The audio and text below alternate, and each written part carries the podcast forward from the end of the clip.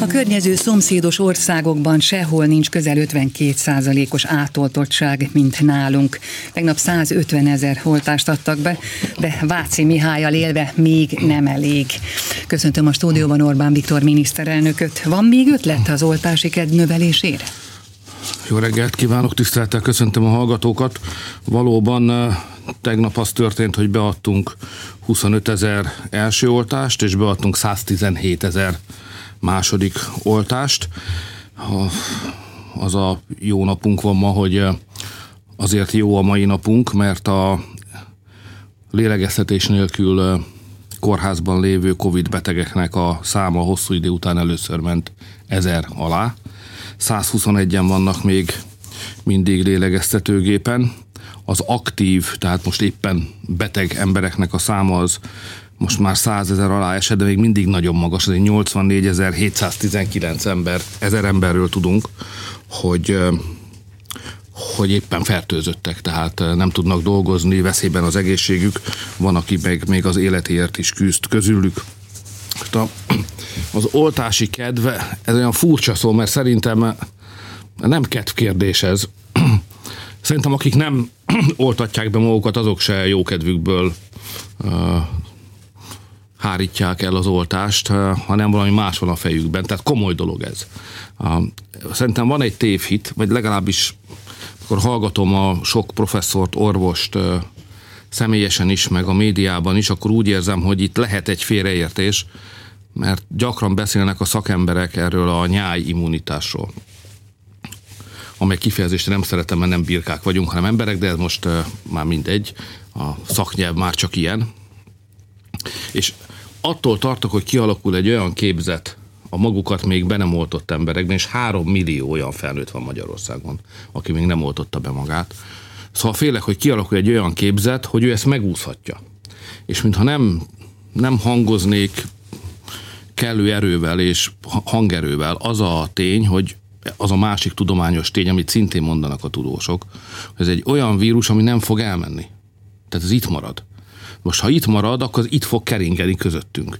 És előbb-utóbb mindenkit meg fog találni. Tehát szerintem sok olyan ember van a három millióban, aki azt gondolja, hogy most ha sokakat beoltottak, a járványveszély csökken, lassan el is fog múlni, és utána azt mondják a professzorok, hogy beáll a nyáj immunitás, akkor őt ez a helyzet majd megmenti, tehát ha nincs beoltva, akkor is megúszhatja. És szerintem, ha igaz, hogy ez a vírus nem megy el, akkor ez egy tévedés. Meg fogja a vírus találni. Az utolsó embert is meg megtalálja, aki nem védett. Ezért egyetlen módon tudják az emberek védeni a saját és a szeretteiknek az egészségét, hogyha beoltatják magukat. Ezért én nem szeretném ilyen lottókkal, meg szerencsejátékkal csalogatni az embereket az oltáshoz. Hát magyarok vagyunk, vagyis komoly felnőtt emberek lennénk, mindenkinek meg kell hozni egy döntést arról, hogy hogy viszonyul ahhoz a helyzethez, hogy ő és a szerettei bármikor elkaphatják a vírust, ha nincs beoltva. Úgyhogy mindenkit arra kérek, hogy bár a helyzet javul, vegyék föl az oltást. A számok azok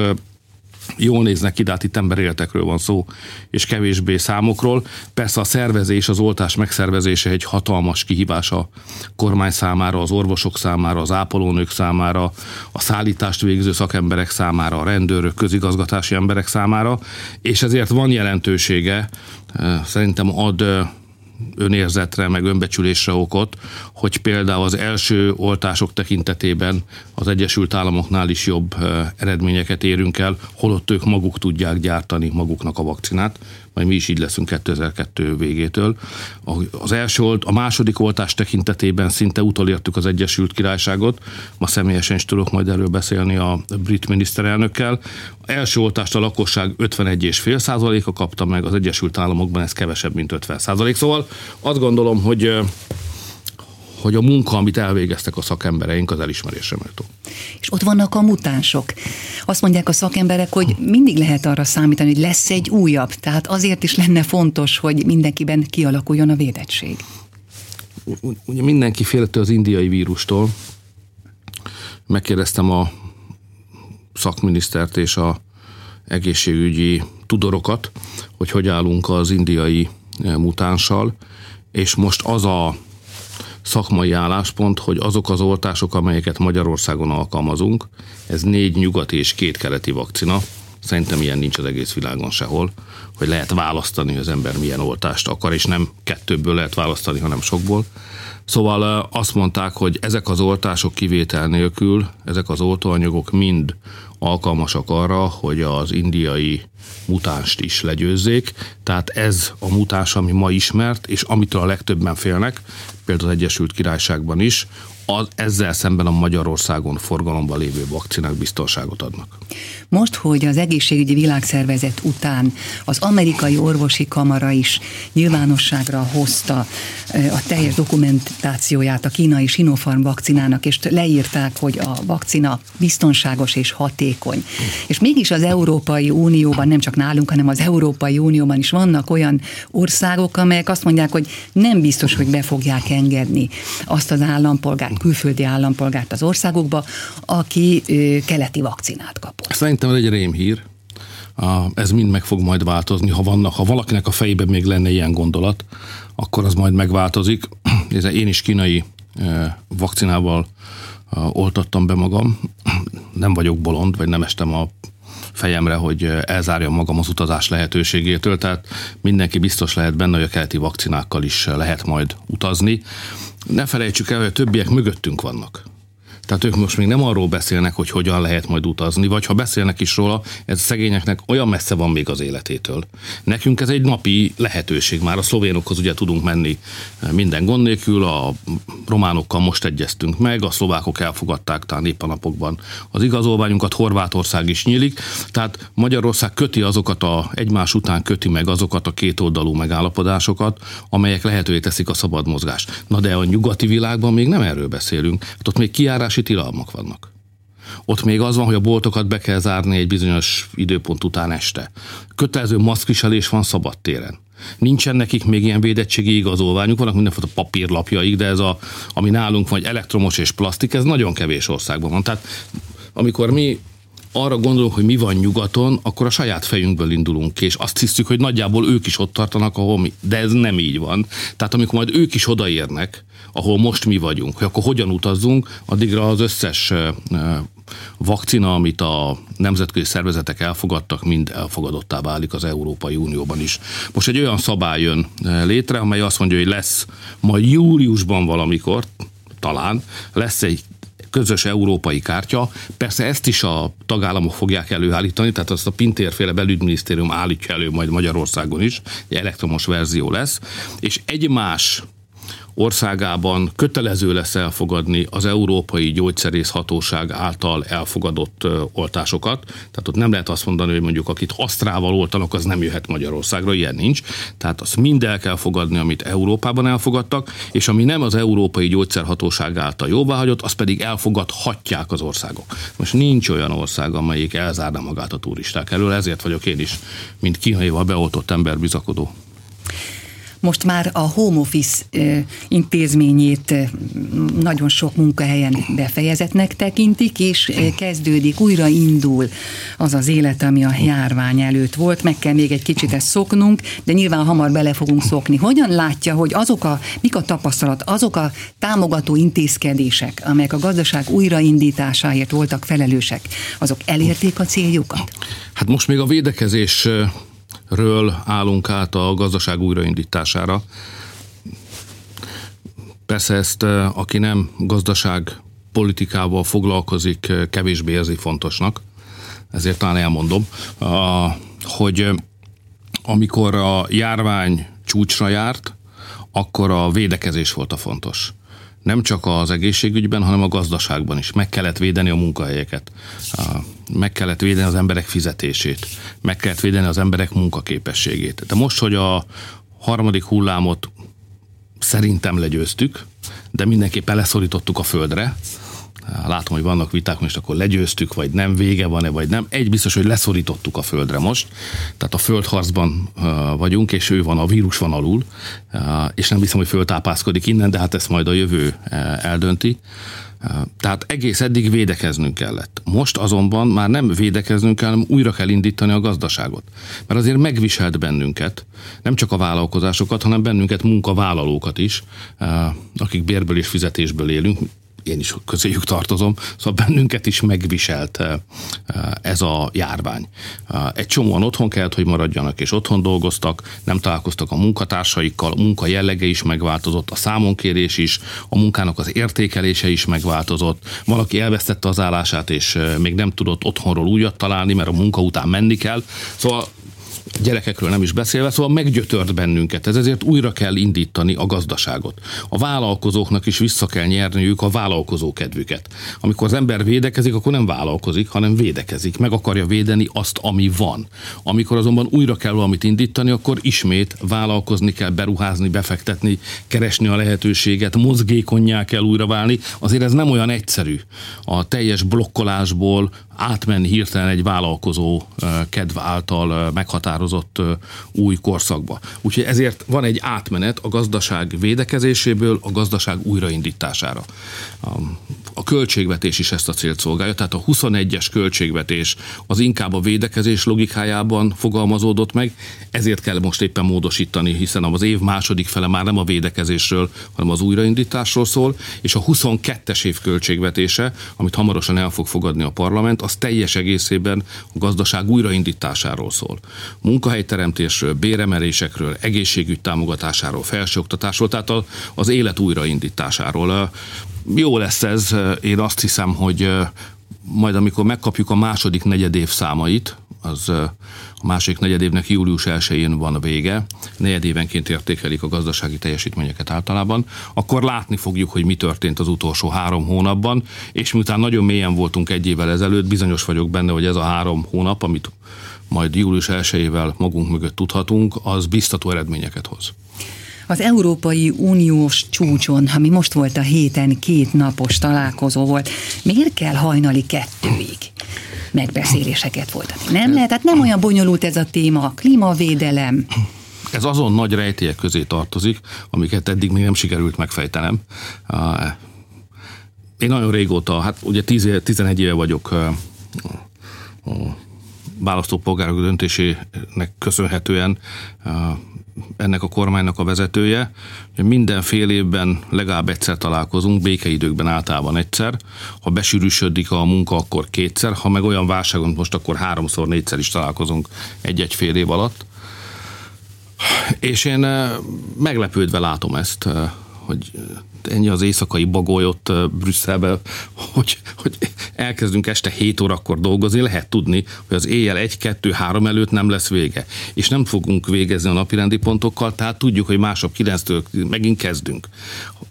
Vannak, van rossz indulatú értelmezés az azt mondja, hogy egy tárgyalási taktika, hogy össze vagyunk ott zárva, az idő múlik, Fárasztás. fárasztáson, már mindenki szabadulni akarnak, könnyebben érünk el így kompromisszumot. Lehet ebben is igazság, meg van jó indulatú is, mert ne felejtsük el, hogy vannak olyan alkotmányos berendezkedési országok, például a németek ilyenek, ahol az európai miniszterelnökök találkozója előtt, ha ott konkrét döntés várható, akkor előtte a német kancellárnak erről be kell számolni előtte a parlamentnek, és bizonyos dolgokhoz fölhatalmazást is kell kapnia.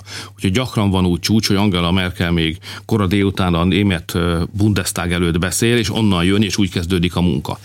Nehéz megmondani, semmiképpen nem nevezném szerencsés munkaszervezésnek. Ha ezt megpróbálnánk bevezetni Magyarországon, akkor a miniszterek a pokolba küldenék a miniszterelnököt elég gyorsan. Itt is nagy a különbség a résztvevők véleménye között.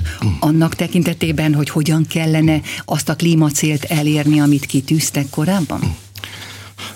Nagyon tagolta az európai térkép, mert a klímavédelmet mindenki fontosnak tartja, de különböző starthelyzetből indulunk. Hát vannak gazdagok, és vannak szegényebbek, és a klímavédelem az rendkívül drága dolog.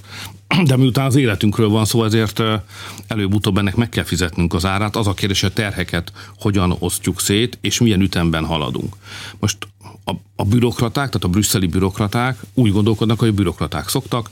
A ceruza, körző, vonalzó egységre felosztani az európai népességet, és mindenki viseljen nagyjából ugyanannyi terhet. Na, de nem tudunk ugyanannyi terhet viselni mi, mint a hollandok például, akik többszörösen gazdagabbak, mint mi, vagy mint a németek.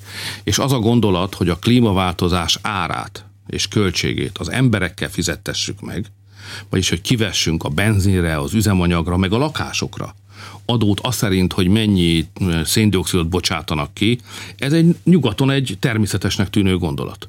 Mert ott kibírják mert ott még a jólét hagy mozgásteret. Na de Magyarországon mi évekig küzdöttünk, hogy a rezsit leszorítsuk. Azért itt, itt, még, itt ez még egy másik kávéház, mi még másképpen élünk. Utol fogjuk majd érni a nyugatiakat, de speciál most mi nem tudunk adót fizettetni, meg nem is akarunk az emberekkel a, a lakásfűtés után, vagy a benzin, vagy a gépjármű után. Ezért a brüsszeli bürokratáknak az a gondolata, hogy a klímavédelmet itt terítsük szét, és mindenki fizessen belőle. Ez szerintem nem fogadható el. Ezért vannak országok, minden közép-európa ide tartozik, nyilván az anyagi helyzet meghatározza az álláspontot. Mi azt mondjuk, hogy a klíma rombolást azt leginkább a nagy cégek végzik, és ők nagy profitot is szereznek a klímarombolás révén. Miért az emberekkel fizettessük meg? Miért, ők, miért az ő adójukat emeljük meg? Hát fizessenek a klímarombolók. Ebből hozzuk létre azokat a pénzalapokat, amelyel aztán át lehet alakítani a gyárainkat, a lakásainkat, a, az energiarendszerünket, és így tovább. Ez a két álláspont erőteljesen különbözik egymástól. Ez így barátságosan hangzik, ahogyan most erről beszélünk, de ott azért ez éles csata, mert pénzről van szó, és az a kérdés, hogy ki fizet, és én nem akarom, hogy a magyarok fizessen. Mikor lesz döntés ebben a kérdésben? Ki fog jönni a, az Európai Bizottság egy-másfél hónap múlva 12 jogszabály tervezettel hogy ő hogy képzeli ezt a klímavédelmi kérdést. Ezt mi is meg fogjuk kapni, és akkor megkezdődik immáron konkrét jogszabályszövegek alapján eh, egy vita a miniszterelnökök között. Itt kell majd jól megvédeni a magyarok eh, álláspontját, mert a közép-európaiaknak itt kell majd összefogniuk, és akkor a jogszabályokat az európai tapasztalatok szerint egy, másfél, két év alatt majd megalkotjuk. Ha egyetértése jutottunk, vagy sikerül, vagy nem, akkor még bekapcsoljuk ebbe az európai parlamentet, és ezután születnek meg azok a szabályok, amiket aztán be kell vezetni. Tehát a következő két-három év az a klímavédelemről is szólni fog, és nekünk rezsiharcot kell folytatni, hogy megvédjük a magyar családok érdekeit. Most a héten diplomáciai nagyüzem van, hiszen a kétnapos EU csúcs után most csütörtökön tegnap fogadta a spanyol Vox párt vezetőjét, és innen a stúdióból pedig megy a repülőtérre Boris Johnsonhoz Londonban. Miről beszélgettek a spanyol pártvezetővel, és miről lesz szó Londonban? Hát európai ügyekről beszéltünk. A, ugye két ügy, most, hogy a pandémia, a járvány, lassacskán az elviselhetőség keretei közé szorul vissza. A régi témák, amiket a védekezés miatt hátra kellett sorolni, ismét helyet kérnek maguknak. Két ilyen téma, az egyik a klímavédelem, ezt a spanyol pártvezetőt is tájékoztattam arról, hogy Magyarország az klímabajnoknak tekinthető. Tehát ha megnézzük a széndiokszid kibocsátás nemzetközi adatait, akkor azt fogjuk látni, hogy 2030-ra Magyarországon az itt nálunk előállított energiának a 90%-a a széndiokszidmentes lesz. Ezzel nagyon elő vagyunk az európai mezőnybe. De spanyol ember, ő értette ezt a rezsiharcot, meg hogy ki kell állni az emberek érdekének védelme céljából még a brüsszeli bürokratákkal szembe is, úgyhogy ez rendben volt. A második nagy téma az a bevándorlás, ami helyet követel magának ismét. Spanyol ember délről Marokkó felől ezrével jönnek az illegális bevándorlók Európába rossz emléként említettem föl neki, hogy amikor 2015-ben mi a kerítésünk megépítése mellett döntöttünk, akkor a, még a spanyol kormány is ingatta a fejét, meg megengedett magának néhány erőteljesebb barátságtalan kifejezést. Ma meg háromszor olyan magas kerítésük van, mint ott a déli spanyol határokon, mint nekünk Magyarország és Szerbia között de ez egy bevándorlás ellenes pártnak a vezetője, tehát egy malomban őröltünk. Van Spanyolországban bevándorlás ellenes párt, részben keresztény szellemi alapokon állnak ellent a bevándorlásnak, részben hasonlóan hozzánk a jövőt a gyermektámogatásban, a családtámogatásban látják, és ők is a gyerekeikre akarják inkább hagyni az országot, nem pedig a bevándorlókra. Tehát egy húron pendültünk, komoly pártal ez egy föltörekvő spanyol párt, komoly pártal erősödött az európai bevándorlás ellenes országoknak, pártoknak a csoportja. Így állunk a bevándorlással. Most Johnson miniszterelnök úr egy másik eset, ugye itt az egy atomhatalomról beszélünk, amely kilépett az Európai Unióból. Ami nekünk nem volt jó, sőt most sem jó. Szenvedünk attól, hogy a britek nincsenek bent, mert a britekkel mi nagyon sok dologban értettünk egyet és így egy kiegyensúlyozott helyzet volt az Európai Unióban, a közép-európaiak meg a britek sokszor voltak képesek adócsökkentéssel szemben föllépni, ugye mi mindannyian bürokrácia csökkentést akarunk, a britek mindig is a nemzeti szuverenitás oldalán álltak, nem akarták, hogy túl sok jokkor kerüljön Brüsszelbe, így, hogy elmentek, meggyengültünk. Nehezebb is az életem azóta a miniszterelnöki csúcsokon, hogy nincsenek ott a, a britek. Na de Európából nem mentek ki csak az Unióból, tehát ők itt vannak. És a kérdés most az, hogy hol lesz az ő helyük a világban. Mindenkivel tárgyalnak, alakítják a két oldalú kapcsolataikat, nekünk is ki kell építeni egy brit-magyar kereskedelmi és gazdasági együttműködést. Persze az Európai Unióval való megállapodása a briteknek az számunkra is irányadó, de ezen belül még speciális együttműködési területeket fogunk keresni a mai napon. Vannak javaslataim nekem is, neki is, hogy hol tudna Anglia, Nagy-Britannia és Magyarország szoros gazdasági és politikai együttműködést kialakítani. Az én gondolkodásomban a brit-magyar kapcsolatoknak és hagyományos kölcsönös tiszteletnek nagy szerepe lesz a jövő magyar külpolitikájában.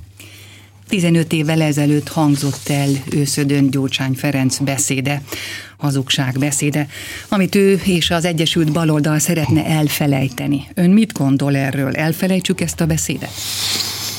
Hát alig, ha tudjuk elfelejteni. Ugye van ez, amit úgy hívunk, hogy vaku élmény, az ember egy-egy eseményre az élete során, akármilyen régen is volt, ilyen villanásszerűen képes visszaemlékezni. Vannak kellemetlen és kellemes vaku emlékek. Mondjuk amikor Egerszegi Krisztina ott a Szőuli olimpián a döntőben úszott a vitraj kommentek, meg kiabáltunk ott a szobába, az olyan élesen van előttem, mint a most történne. De ugyanígy emlékszem, amikor a összödi beszéd miatt a lázadások kitörtek, azzal kellett kezdenem, hogy az akkor serdülőkorban lévő fiamat rögtön bezártam egy biztonságos helyen, mert már menni akart a barátaival, tehát ezek nagyon erős élmények. Meg ugyanilyen erős élmény, amikor meghalt Antal József, arra is emlékszem, hogy megszakították az adást a televízióban, vagy június 16, amikor újra temettük Nagy Imréket, arra egészen jól emlékszem. Tehát vannak ilyen vakú élmények, és az összödi beszéd az egy ilyen dolog. Mindig megdöbben az ember. Nem is azon, hogy hogy mindez megtörtént, mert ez fájdalmas, de van, van azért az életben ilyesmi, hanem az vágja melbe az embert, hogy aki miatt mindez történt, meg aki ezt elmondta, az ugyanúgy ott van a magyar politikában, mintha mi se történt volna. Azért ez egy melbevágó élmény. Nem hiszem, hogy létezik olyan ország, ahol ha ez bekövetkezik, és mondjuk egy miniszterelnök azt mondja, hogy hazudtak reggel délbe este az embereknek hogy eh, böszmeséget csináltak, ők rontották el, majd utána elvesz egy havi fizetést, egy havi nyugdíjat, leépíti a családtámogatási rendszert, az országot belöki az IMF-nek a karjébe és eladósítja, hogy utána ott lehet maradni a politikában, ez annyira melbevágó élmény, még most is, és még nekem is pedig sok mindent láttam már, hogy most, amikor újra hallgattam a, a felidézett beszédrészleteket, ez jutott eszembe. És hát lássuk, nem egyszerűen csak arról, végig gondoltam a saját szempontomból is, hogy nem csak arról beszélünk, hogy itt van, nem, senki nem vállalta ezért a felelősséget, nem kért bocsánatot, nem ment haza, nem hagyta itt a politikát, tehát olyan sok állás van még ebben a szép világban, ahol az ember fölsül, ott nem érdemes ott maradni ilyen sokáig, hanem most ugyanezzel az emberre harcolok. Tehát ő a főnök a másik oldalon. Tehát de Gyurcsány a főnök, tehát nem tudom ezt egyszerűbben eh, és udvariasabban mondani, és nézem itt a városházát is, ahol egymás után tűnnek föl azok az emberek a polgármester háta mögött, akiket én még a Gyurcsány kormányból ismerek. Hát valójában a volt miniszterek bementek a városházára, és a főpolgármester háta mögött szinte újra alakult a Gyurcsány kormány. Egy olyan beszéd után, amit most mindannyian hallhattuk, amikor a 15 évvel ezelőtti történéseket fölidéztük. Ezek, ezek különleges dolgai a magyar politikának. Az ember nem is pontosan tudja, hogy hogy viszonyuljon ehhez. Most én, én, is küzdök ezzel a kérdéssel, hogy most akkor 15 éve volt, most már nézzünk inkább előre, de azért 15 éve volt, de ugyanazok még mindig itt vannak, ismét kormányozni akarnak. 15 éve volt, de vannak emberek, akiknek kilőtték a szemét, megnyomorítottak, megaláztak megkapták-e az, elő, az megfelelő elégtétet, attól tartok, hogy talán mégsem kapta meg mindenki, szóval ezek a kérdések mind, mind itt vannak velünk. Az összödi beszédben az a jó, hogy régen volt.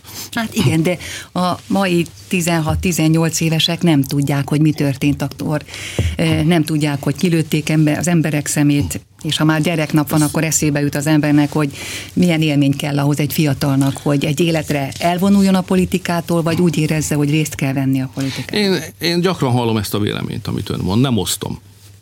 A, nem kell félteni a fiatalokat. A, megvan magukhoz való eszük. És ha valami érdekli őket, majd utána mennek. Ha meg nem érdekli meg, akkor úgyis mindegy. És azért ők mégiscsak a mi gyerekeink.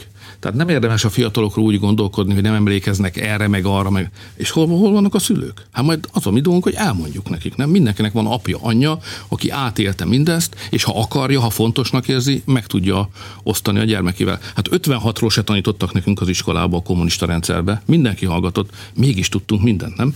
Tehát én nem, ag- nem aggódom emiatt. A fiatal emberek, eh, ha valami érdekli őket, különösen most ebben a modern technológiai világban, utána tudnak menni mindennek. Jobban jobban aggaszt inkább az, hogy ez a bezártság, ez a gyerekeinket is megviselte. Most jön a gyereknap, ez azért most jobb lesz, mint a, a tavalyi volt és végre a gyerekek is kiszabadulnak, mehetnek iskolába, visszailleszkedhetnek a közösségeikbe. Tehát abban bízom, hogy egy szép összöd, összöd ide, összöd oda, egy szép gyermek nap vár a gyermekeinkre és az unokáinkra. Köszönöm. Orbán Viktor miniszterelnököt hallották.